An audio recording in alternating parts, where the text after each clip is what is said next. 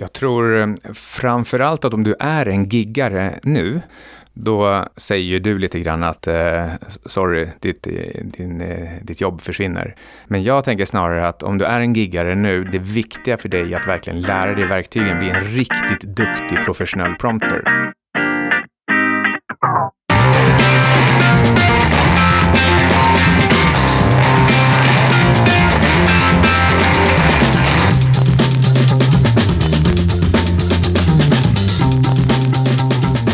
Hej och välkommen till ett nytt avsnitt av tjugofem minuter med mig Ludvig Sönström och Mikael Syding. Idag ska vi prata om A I eller artificiell intelligens som till exempel ChatGPT och dess eventuella påverkan under den inte alltför avlägsna framtiden. Till exempel vilka användningsområden finns, är det en hype, vilka kommer gynnas mest av den här teknologin, vad kan den leda till på ett år, kanske på fem eller tio år och sen även avsluta med några praktiska tips. Innan vi drar igång så vill jag bara påminna om att snart drar ju vårens kurser i Finanskursen igång. Där har vi ju ett grundpaket för självstudier, ett lite mer utökat paket med interaktivitet, pluspaketet. Och även från och med i år ett avancerat paket anpassat för just anställda och företag. Så tycker du att det är intressant med värdering, analys, investeringar, så kolla in på finanskursen punkt se. Ja, om vi går vidare till vilka sorters användningsområden som det verkar finnas för A I, så kort sagt så är det väldigt många. Men till att börja med så tycker jag det verkar som att typ, inte alla men väldigt många billiga tjänster på outsourcing-sidor som Fiverr och Upwork, till exempel för översättning av text, transkribering, design, copywriting, research och programmering. Jag tror många av de tjänsterna kommer bli antingen ersatta eller bli onödiga snart. Ja, vi tänker lite olika här, eller åtminstone uttrycker oss olika. Jag tror att man bara kommer bli effektivare på att göra det man redan gör. Så att om man är anställd inom något kreativt område som ja, men jurist eller, eller musiker eller egentligen vad som helst, då blir man mycket effektivare på det man gör.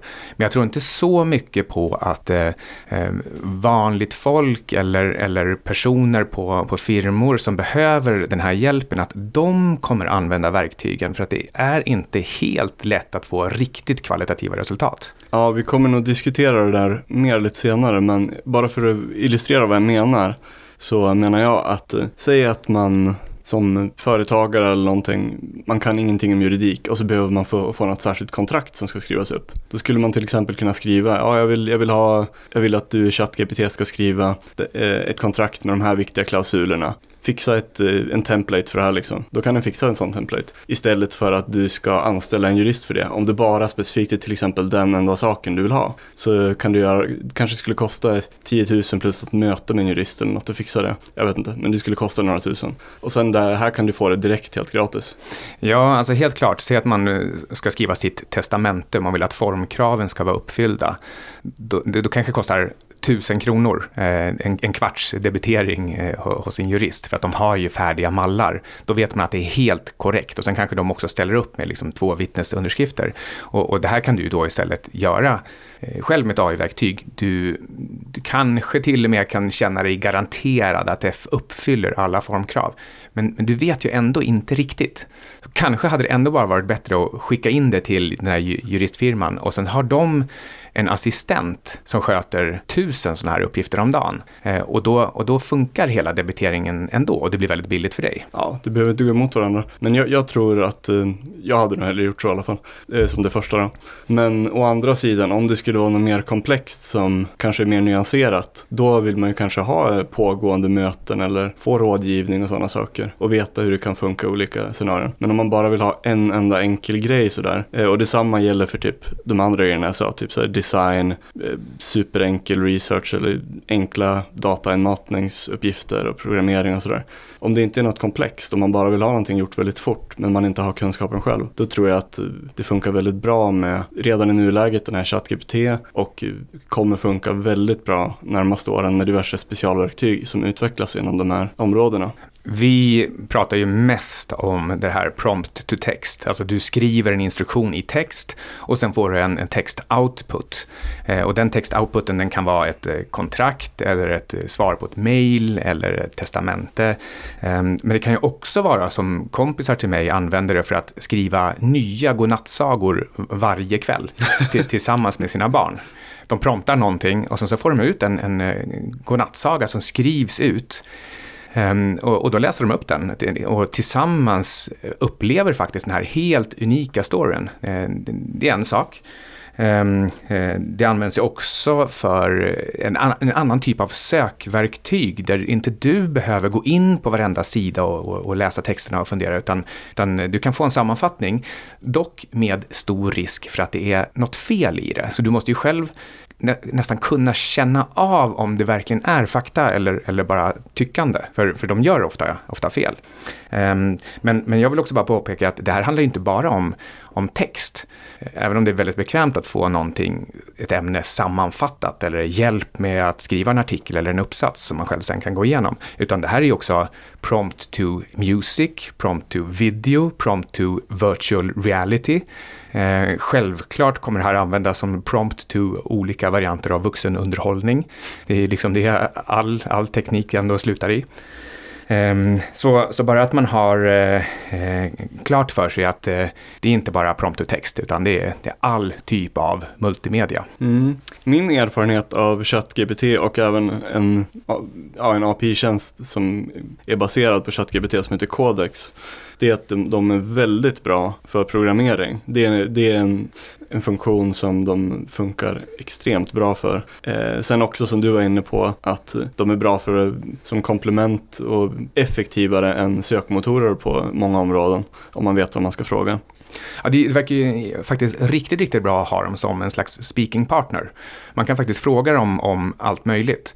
Till exempel, eh, vad är det för filmer som folk tittar på just nu? Eller hur kodar man bäst den här strukturen? Vad, vad, är, vad, är, vad är bäst nu och hur gjorde man förr? Eh, och då kan man få någon slags intuitivt svar från, från den här. Men, men när det gäller programmering så man måste ju själv kunna programmera från början för att kunna dubbelkolla sin kod. Mm. Jag har programmerat en webbapp i Google Apps Script som har ungefär tusen rader med kod nu och är rätt bra. Och det, jag vet inte hur länge jag höll på med det först på egen hand innan det här ChatGPT kom ut. Men efter det kom ut har jag suttit med det som hjälp till och kodarna. Det har gått så mycket, mycket fortare och lättare. Säkert tre gånger så fort har det gått. Så det är extremt effektivt. Ja, det är himla skönt att man inte behöver hålla koll på all syntax helt perfekt. Eller att återigen skriva samma, samma anrop till sub rutiner eller, eller någon databas eller eh, och för att inte, inte tala om om man får för sig att byta programspråk. Man har redan en kod i, i Python och så vill man byta till C plus plus eller tvärtom. Eh, då, då kan man nog få en väldigt enkel hjälp med det och, och inte behöver lära sig den, liksom den exakta syntaxen för det nya programspråket. Precis, och det är det där som har tagit så himla lång tid innan. Medan nu, om du bara vill åstadkomma någonting speciellt, en eller två uppgifter, men du vet att du måste lära de här, eller ja, du vet att du måste använda kanske något något annat språk eller någon koppling mellan dem sådär. Då, det har tagit lång tid och varit svårt att lära sig det innan. Det har varit en slags tröskel. Men nu kan det gå extremt fort. Du kan bli klar på det. Klar med det på en timme liksom. Om det annars hade tagit kanske två dagar eller mer. Ja, alltså när jag Då blir mina... man ju också mycket mer motiverad och fortsätter när man får snabb feedback. Mm. När jag och mina kompisar satt och programmerade nittonhundraåttiotvå då eh, kunde det ofta dyka upp, särskilt på, på V I C tjugo stod det bara syntax-error. Och vi satt där och slet vårt hår och liksom bara, men berätta vad felet är. Inte bara syntax-error. Och för en tioårig hjärna utan någon annan att fråga, ingen vuxen att fråga och så allting är på engelska. Eh, då, då kändes det liksom där syntax-error rätt så alien också. Mm. Men nu kan du istället bara säga I'm using this function but I'm getting this syntax error message. What is wrong? Troubleshoot. Ja. Så ger den massa förslag. Ja. Och sen kanske de säger ja, men du kan använda den här metoden. Då kan du skriva what are some alternative methods I can use? Och så kan den ge ännu fler förslag. Mm. Det är extremt bra. Ja, och jag kommer återkomma till det hela tiden. Man, man får väldigt mycket, alltså dels både detaljhjälpen, så att man inte har gjort några små enkla misstag, men också just inspiration. Den kan skriva någonting som är fel. Den, du kan be den hjälpa dig med en artikel eller en programkod. Du ser att ja, det är inte riktigt rätt. Men du har fått en, en, en struktur, lite ordval, lite formuleringar. Några av dem, alltså ganska många av dem, kan du bara ta.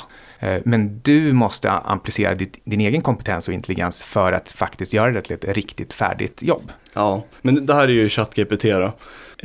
Men sen finns det ju en massa andra A I-tjänster och gratis mjukvaror och allt möjligt som bygger på olika A I, vad ska man säga, olika machine learning i grunden. Och jag satt och gick igenom jätte, jättemånga sådana nu tidigare i veckan, över hundra stycken. Och i min åsikt så är det typ bara ChatGPT, Codex och kanske typ tre, fyra till som är användbara, i alla fall för mig då. Och då räknar jag inte med typ de här D A L L-E och de som gör bilder, för det tycker jag inte är så användbart nu i alla fall. Däremot hittade jag en superbra A I-tjänst för design, och så hittade jag en som var väldigt bra för transkript och översättning, och så hittade jag också en som var väldigt bra för marknadsföring och säljtexter. Så en del, det var en del guldkorn. Ja, men så det finns mycket användbart. Men var tror du att vi är på hypekurvan? Jag tror vi är nära peak-hype. Ganska nära. Så det är nog, nu är det, folk snackar om det som mest. Sen om ett år eller två kanske folk inte... Alltså tekniken kommer att utvecklas och bli mycket bättre. Men man, folk kommer nog inte snacka om det lika mycket. Eh, men jag tror ändå att eh, man, det kommer ha en väldigt stor innebörd redan nu närmaste ett eller två år faktiskt. Det tror jag. Och så tror jag det kommer ha väldigt, väldigt stora innebörder på fem, tio års sikt. Det är lite kul med perspektiv att våra generationer, när, när vi tänker på I T exklusiva A I... Då är vi vana vid att tänka på, på datorer och mjukvaror som att ja, men de hjälper oss med eh, ekonomistöd, kanske eh, arkitektur och liksom, C A D C A M eh, ingenjörsdesign eh, och inte minst underhållning, alltså typ Spotify och Netflix och liksom alla sådana här saker. Eh, vi har internet, alltså helt enkelt bara kommunikation. Eh, det här är det vi tänker på som, som I T. Och nu när vi kommer in i den här eh, A I-vågen som pågår nu med allt från gå till poker till eh, faktiskt att spela eh, avancerade strategispel på datorer och att, att datorerna har någon typ av artificiell intelligens som gör att de löser de här sakerna mycket bättre än människor.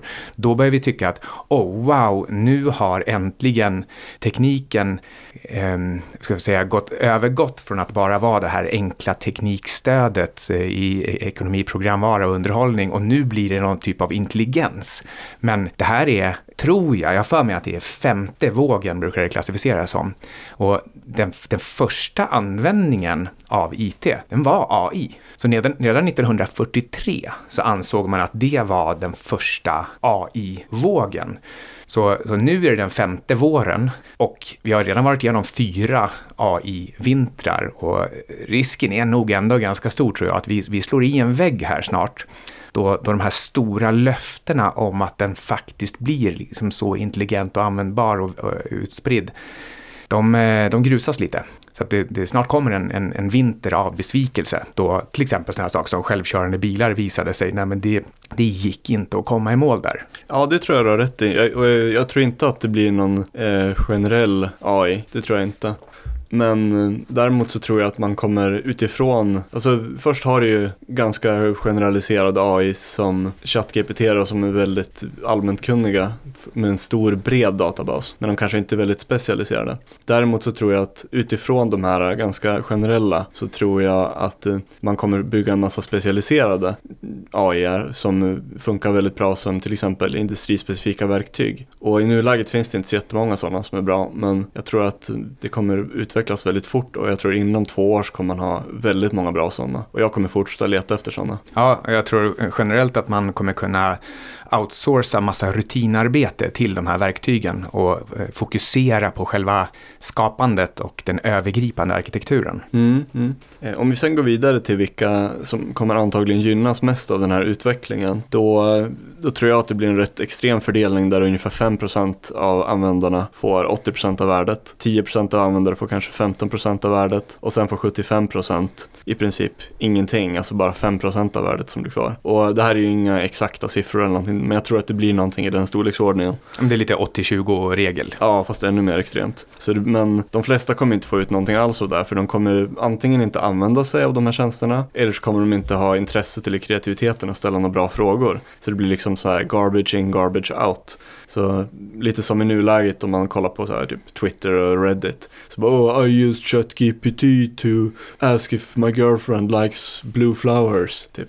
Eller dumma grejer liksom. Eller så här, oh, what would Donald Trump say about bitcoin? Så här, det är ju ett skämt, men det är ju inte användbart. Men det är ganska användbart att fråga, vad, vad kan jag köpa till en i present till en ganska intelligent femåring? Mm. Ja, men du, du fattar vad jag menar. Um, Och jag tror att de som kommer gynnas mest, det är i första hand de som kan bygga företag eller produkter från de här gratis A P I-erna eller datasetsen som finns från de stora techbolagen som Facebook, Google, Microsoft, OpenAI och så vidare. Och det, det här är ju gratis dataset som du kan bygga egna tjänster med om du är smart eller bra eller intresserad eller har en idé som du kan liksom paketera ihop allt det här till någonting. Och det tycker jag verkar väldigt intressant. Och sen i andra hand så de som kommer tjäna näst mest, det är de som kan använda de här applikationerna, till exempel ChatGPT eller de här industrispecifika verktygen på sätt för att spara tid eller göra sitt jobb mer effektivt helt enkelt. Och i tredje hand de som kan använda sig av de här verktygen för att lära sig nya saker fortare. Ja, det är, jag ser det som precis på samma sätt som med till exempel sökverktyg eller datorer generellt eller Photoshop.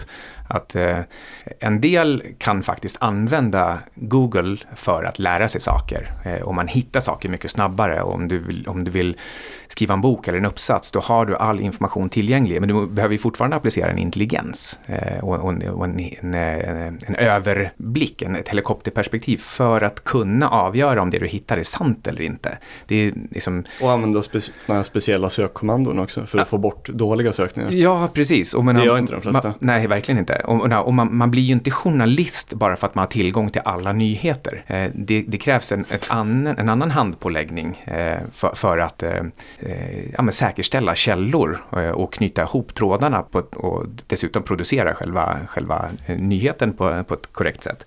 Så jag tror att det här är ännu en gång, om du ändå bara är en person som slentrian-googlar efter saker eller har Google Maps för att hitta liksom tre kvarter bort, då kommer du fortsätta med det. Du kommer ha lite kul med det här. Ungefär som du har lite kul med Netflix. Mm, det är precis det jag menar med att nu är det på toppen av hypen just med det där liksom. De flesta kommer säkert sluta använda det inom några veckor. Mm. Men det kommer fortfarande vara väldigt effektivt för de som faktiskt använder det effektivt. Ja, men och, och på ett sätt kan man säga att det blir effektivt på alla plan. De som nu bara konsumerar underhållning, de kommer kunna konsumera ännu bättre underhållning. Alltså om du ändå är en person som ja, men, spelar spel eller shoppar och konsumerar vuxenunderhållning på nätet, då kommer du göra det fast ännu bättre. Eh, och är du en, en riktigt kreativ person på ett företag, jurist, läkare, musiker, eh, då, då kan du slippa att du behöver outsourca rutinarbetet till människor som är opålitliga, utan du kan outsourca ditt rutinarbete till det här A I-verktyget så att det liksom bara blir gjort direkt. Tillräckligt bra utan eh, mänsklig inblandning, utan kreativ inblandning från folk som inte är kreativa på riktigt. Men du där i toppen, du som redan är jurist, nu kan du göra fem personers arbete istället för en. Ja, precis. Det är därför jag tror man ska hålla utsikt för de här kommande branschverktygen. Det finns ju redan några, men de flesta är så dåliga. Jag, som sagt, jag har gått igenom över hundra stycken och det var ytterst få som var bra. Mm. Jag tror bara att man ska inte bli för upphetsad eller stressad av den här utvecklingen och tro att nu ska jag bli programmerare. Nej, det ska du bara bli om du ändå skulle bli det. Mm. Om man sen går vidare till eh, vilka framtida företag som kan skapas inom A I, då lite som vi var inne på innan. Jag tror att de kommer skapas genom att använda sig av den största eller bästa mängden anpassade dataset inom ett område. Och då kommer vi tillbaka lite till det där som jag var inne på innan, att det finns en massa gratis dataset ute av de här stora techbolagen.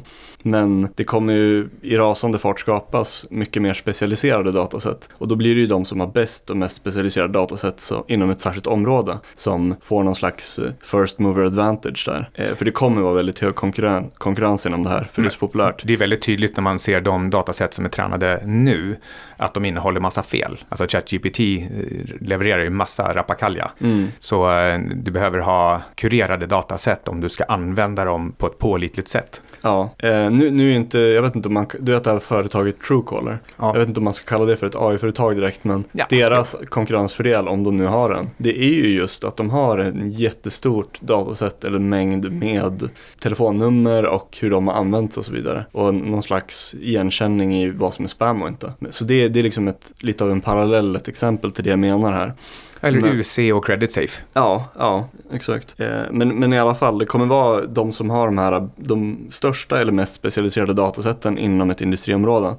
Och eh, då kan de eventuellt få konkurrensfördelar genom först att vara först inom en nisch, eh, skapa ett lättanvänt user interface och sen skapa den bästa A I:n genom att den här modellen får mest reinforcement så att den blir mycket, mycket bättre och lättare att använda än konkurrenter blir. Lite som att, kanske inte på sista, sista tiden, för jag tycker Google har blivit dåligt på sista tiden, men historiskt sett så har Google varit helt överlägset alla konkurrenter, så att man har inte velat använda någon annan tjänst helt enkelt, för att det har varit så mycket enklare att använda dem. Nej, och... och på samma sätt kommer det bli med de här specialiserade verktygen, att om du söker efter, nu, nu finns inte det här, men vi säger att det kommer finnas någon speciell specialiserad A I för makroekonomisk analys kanske eller något. Om det finns tre stycken sådana och en är tio gånger bättre än de två andra och lättare att använda, då kommer man inte använda de två andra. Mm. Ja, nej, verkligen.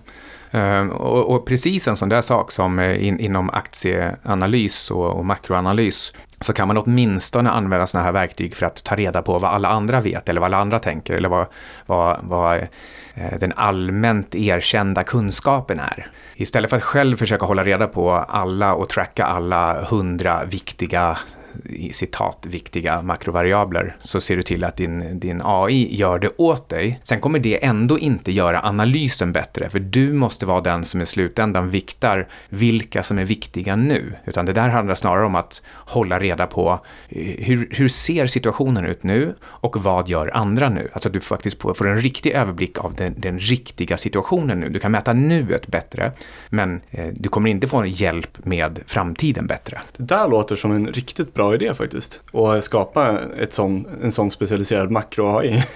Det ska jag kanske kolla vidare på.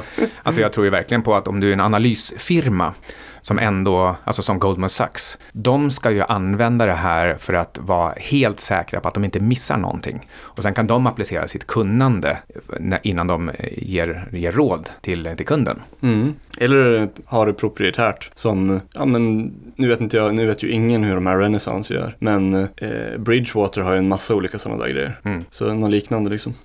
Men om man sen går tillbaka till det här med ChatGPT specifikt då, då tror jag personligen att den, spec- att den största kanske största innebörden inom typ två till fem år eller någonting. Det tror jag att det kommer bli mycket, mycket lättare för folk att lära sig programmera. Eh, så att komplexitetströskeln kommer bli mycket mindre så att man kan börja mycket lättare jämfört med förut. Det tror jag är en jättestor sak. Och jag tror att det kommer minska efterfrågan för programmerare som inte specifikt jobbar på de här riktigt stora teknikbolagen och liksom underhåller massa databaser och gör, alltså de har ett löpande arbete med någonting. Utan jag menar snarare så här gig ekonomin av programmering. Jag vet inte hur stor andel det kan vara av, te- av programmeringssektorn. Men säg att det är tio, femton, tjugo procent kanske av hela sektorn. Jag kan tänka mig att den delen med mindre arbeten, sm- alltså typ jättesmå konsultarbeten eller liknande, den delen tror jag kan försvinna väldigt fort närmaste fem åren när folk inser att de inte behöver hjälp av någon annan för att lära sig programmeringsspråk eller utföra enkla uppgifter, givet att de vet vad de vill åstadkomma. Och då tänker jag med saker som annars i nuläget kanske skulle kosta mellan tio tusen och hundra tusen att utföra av en konsult. Jag tror framförallt att om du är en giggare nu, då säger ju du lite grann att eh, sorry, ditt, din, eh, ditt jobb försvinner. Men jag tänker snarare att om du är en giggare nu, det viktiga för dig är att verkligen lära dig verktygen, bli en riktigt duktig professionell prompter. Du ska kunna eh, utföra tio, tjugo, hundra människors arbete. Du ska kunna utföra, när du får liksom din Fiverr, ditt Fiverr-uppdrag, så ska du kunna utföra det fruktansvärt snabbt med hjälp av verktygen. Du, får, du blir ombedd att designa någonting, ett, ett nytt varumärke märke eller du ska koda någonting. Um, då um, rita upp, rita upp ett hus efter någon slags specifikationer. Då måste du som giggare, du måste vara liksom tio till hundra gånger så effektiv som du brukade vara, för nu kan du bara tim eller så här minutdebitera istället för timdebitera. Uh, och, och då tror jag att du som giggare, då finns du kvar. Och jag tror att tillräckligt många giggare kommer vara så här. De är kreativa, de är duktiga, de är bra på att använda verktyg. Det kanske inte är samma giggare som förut, men jag tror att gigekonomin, ja, frågar du mig så gissar jag att den kommer om något bli ännu lite större snarare än att försvinna för att verktygen kommer. För att vi vill gärna outsourca saker och det, någon annan kommer alltid vara bättre och effektivare och skickligare på att använda verktygen. Mm, ja, det är svårt att säga hur det blir, men jag vill fortsätta lite på min poäng där, och det var eh, först, först ja, det jag sa innan, men sen också tror jag att, som sagt, jag tror det kommer bli väldigt mycket lättare för unga framöver att kunna lära sig programmera. Och det kommer leda på sikt, alltså kanske plus fem år framåt, att utbudet av programmerare som går att anställa kommer bli mycket större under de kommande åren. Men det kanske dröjer plus fem år för den här beteendeförändringen att drivas igenom. Så plus att det, det, det har ju varit en, en, en brist i utbudet av programmerare många, många år nu liksom. Så det har varit lite av en gyllene era för programmerare de sista tio plus åren. Men jag tror att om fem år till ungefär så tror jag det kommer ta slut. För det kommer att finnas så mycket Mycket, mycket fler folk som går att anställa inom det här. Jag funderar på en parallell här med eh, Uber och taxichaufförer och, och bilar. I, I takt med att trots allt liksom, förarassistansteknologi blir bättre och bättre, betyder det att fler och fler kör? Alltså så här, folk som var inkompetenta på att köra förut, nu kan ju de köra. Det kanske blir lättare att skaffa körkort för att du behöver ju i grunden inte göra så mycket mer än rycka in när det verkligen går snett eller när det liksom är ja, men någon, någon otydlig situation. Men, men, men bilen kör, fixar resten. Och då, då skulle ju fler kunna köra sina egna bilar och färre åka taxi. Det, liksom, det skulle kunna vara en tänkbar utveckling. Men jag tror ju att det blir tvärtom. Jag tror att det blir tråkigare och tråkigare att ha, dels äga en bil som står, till, står stilla nittioåtta procent av tiden. Det är ännu tråkigare om du ändå bara sitter i den. Eh, då är det väl Uber man vill åka. Men Uber måste ha en chaufför. Vi kommer aldrig komma till level fem utan på ytterst begränsade sträckor. Eh, och då, liksom i, som en parallell till gigekonomin, så tror jag att ju bättre förarassistansteknologi, desto mer taxi blir det. Det är en liten spaning. Ja, jag vet inte vad jag ska svara på det riktigt. Det är ingenting jag tänkt på. Nej, och det är ingen... Ja, vi går vidare. Ja.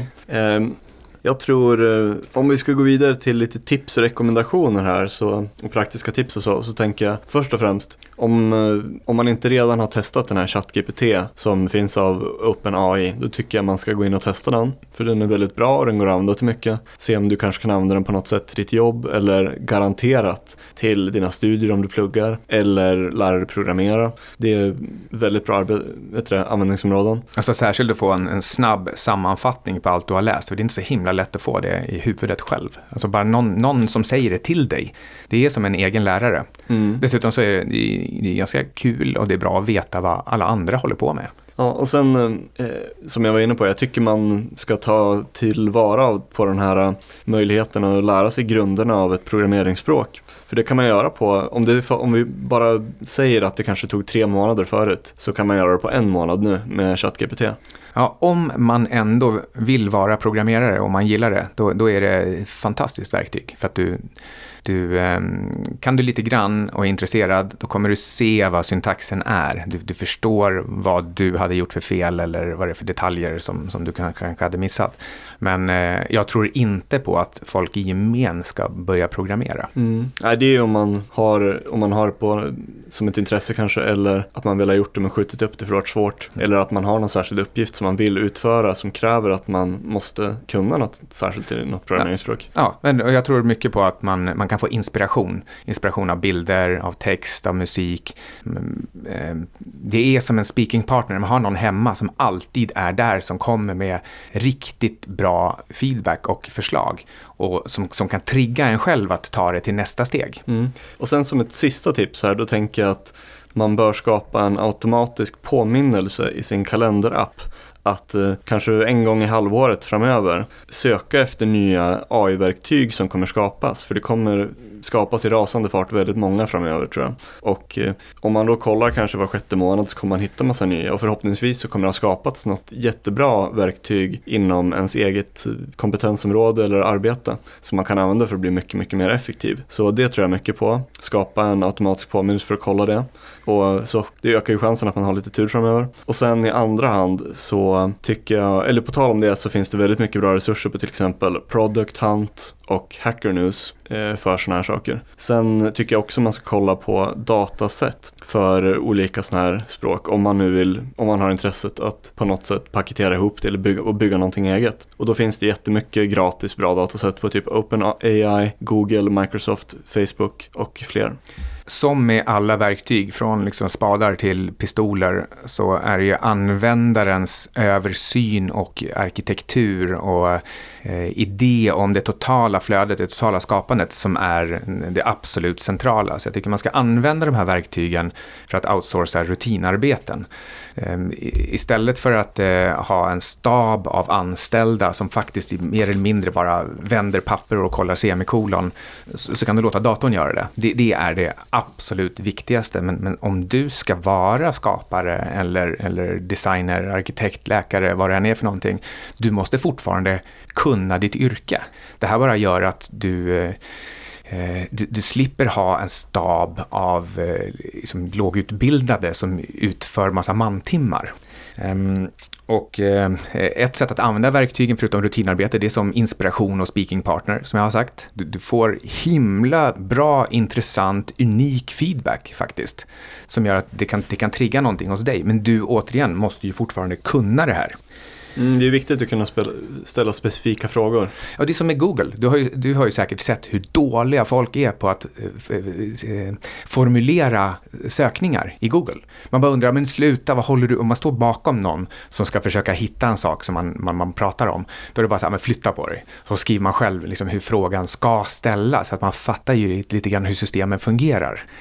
Um, så, så, och, och, och samma sak ser jag här, men om du är designer, om du är dålig designer, då kan du inte använda Photoshop. Det hjälper inte dig någonting. Men om du bara är dålig, liksom har dålig fin motorik, då kan du använda Photoshop till jättemycket saker om du har ett, ett bra kreativt tänkande.